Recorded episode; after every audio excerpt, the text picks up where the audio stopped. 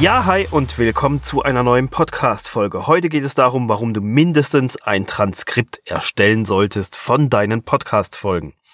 In der letzten Folge bin ich auf die Show Notes eingegangen und da ging es auch so ein bisschen mit darum, dass du einen Blog zu deinen Podcast-Folgen führen solltest.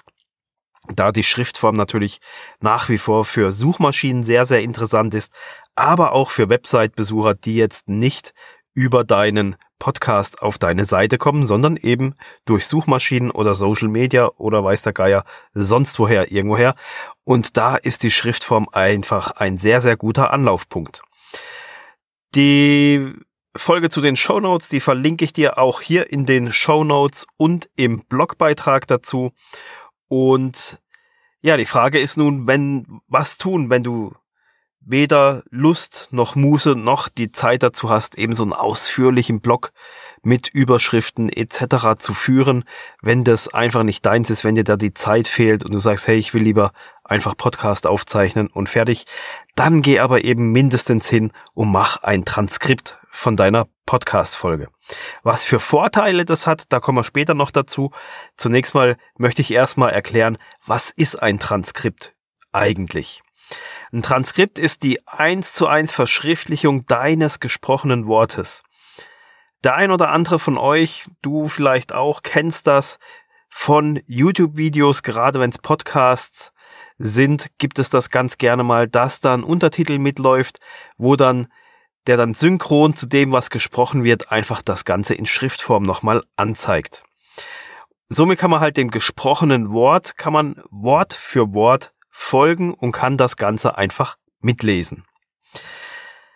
Jetzt, wenn man weiß, was ein Transkript ist, stellt sich natürlich die Frage, ja, und jetzt, wie kann ich mir so ein Transkript erstellen? Oder wie kann ich ein Transkript erstellen lassen?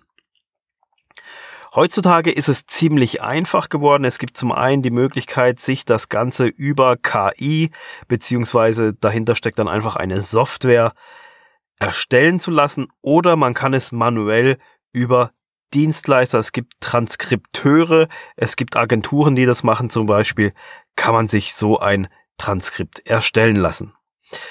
Natürlich könnte man jetzt auch hingehen und sagen, ach, ich mache das einfach selber, aber ich selbst behaupte da mal felsenfest, dass Kosten, Nutzen und Zeit, die du dafür brauchst, so ein Transkript zu erstellen, in absolut keinem Verhältnis zueinander stehen. Und da bist du wirklich schneller, wenn du dann direkt einen Blogbeitrag schreibst, weil da bräuchtest du viel, viel länger, um da so ein Transkript zu erstellen, einfach weil einem da natürlich die Übung, brauchen wir auch wieder, damit es schneller geht, spezielle Hardware, Software, je nachdem halt, mh, hm, kann man sich das dann erstellen, aber dafür gibt's Profis, die das machen. Oder eben Software. So, was sind denn die Vorteile eines Transkriptes? Ein Transkript ist ziemlich schnell und einfach zu erstellen. Ein Transkript ist auch relativ kostengünstig, kommt natürlich auf den Umfang und die Länge der Folge drauf an. Ein Transkript enthalten sehr oft auch Zeitangaben. Somit kann Zuhörer, Leser, der zum Beispiel quer einsteigt irgendwo, weil er den Anfang überflogen hat und die Einleitung uninteressant fand, der kann dann anhand dieser Zeitmarkierungen, hat er so eine so einen Orientierungspunkt, wo er dann ungefähr ist und kann dann da dann einfach hinskippen und dementsprechend da mitlesen. Transkripte sind in aller Regel recht lang, wenn nicht sogar sehr lang. Oft länger auch als ein dazugehöriger Blogbeitrag. Und lange Texte sind insbesondere für Suchmaschinen sehr, sehr interessant, weil die das natürlich dementsprechend werten, dass da eine Menge Content erstellt wurde. Dann ist es auch so, dass bei einem Transkript die Keyword-Dichte im gesprochenen Wort ist sehr, sehr oft höher als die Keyword-Dichte in einem Blogbeitrag. Das liegt einfach am Redefluss, den man so in sich hat und somit kommt das, kann das auch gut vorkommen. Ja, wo Licht ist, ist auch Schatten. Es gibt auch Nachteile eines Transkripts. So ist es ja nicht. Die wollen wir natürlich auch nennen. Bei einem Transkript gibt es keine klare Struktur, die, die direkt ersichtlich ist, im Gegensatz zu einem Blogbeitrag zum Beispiel.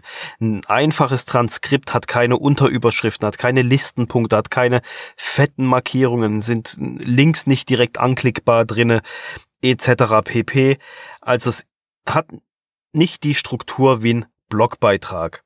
Sehr oft ist eigentlich immer, wenn man einen Blogbeitrag daraus machen muss, möchte, ist eine Überarbeitung notwendig, weil es gibt Füllwörter, Am-Wörter, hm, Pausen, irgendwas, Wiederholungen, wenn man einen Satz dann so halber wiederholt, falsche Transkription bei Softwareeinsatz etc. pp. Und von dem her ist sehr oft eine über, mindestens eine einfache Überarbeitung ist da sehr, sehr oft notwendig, dass man zumindest ein vernünftig lesbares Transkript hat.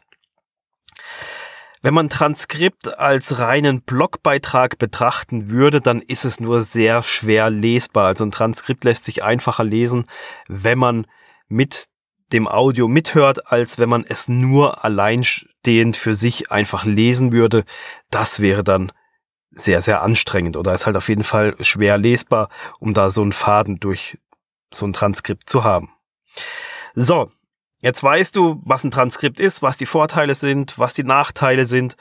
Und auch wenn man alle Nachteile richtig tief in die Waage wirft, dann ist es trotzdem so, nichtsdestotrotz fährst du mit einem reinen Transkript besser, wie wenn du gar nichts hast. Ein Transkript ist, wie schon gesagt, für den Leser nicht so toll zu lesen, aber sie bieten halt Suchmaschinen und SEO-technisch so einige Vorteile, die in dem Moment einfach überwiegen. Und durch diese SEO Affinität, die Google und andere Suchmaschinen dann damit erkennen, dass da so viel Text vorhanden ist, wird deine Seite natürlich interessanter und Besucher finden dich gegebenenfalls deutlich einfacher über eine Suchmaschine und somit kann es gut sein, dass der zu einem neuen Podcast-Hörer wird.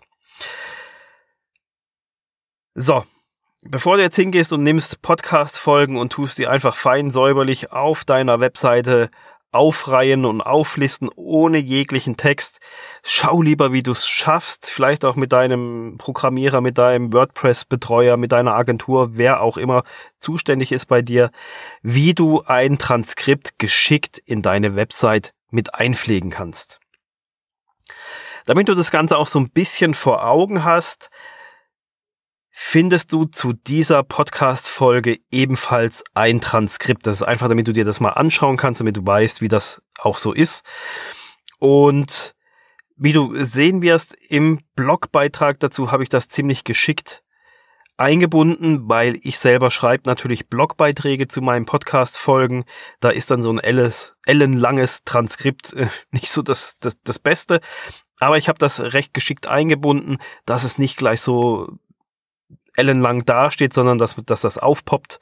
Ähm, ich hoffe, das klappt dann auch, weil das ist der Plan äh, mit der Podcast-Folge eben. Ich möchte dir einfach ein Beispiel Transkript zeigen und das findest du einfach in dem dazugehörigen Blogbeitrag. So, wenn du jetzt selber sagst, okay, ähm, das klingt für mich vernünftig und logisch und ich habe damit ein Interesse wecken können, dass du mindestens ein Transkript nutzen möchtest für deine Podcast-Folgen, um da mehr auf der Webseite zu haben, wie einfach nur zwei Sätze aus den Show Notes oder gar nichts, dann melde dich einfach bei mir. Ich biete diesen Service in meinem Dienstleistungsspektrum mit an und ich kann dich natürlich auch dahingehend unterstützen, wenn es darum geht, die ganze Sache vernünftig in deine Webseite mit einzubinden. Da muss man dann ein bisschen genauer schauen, wie und was da möglich ist.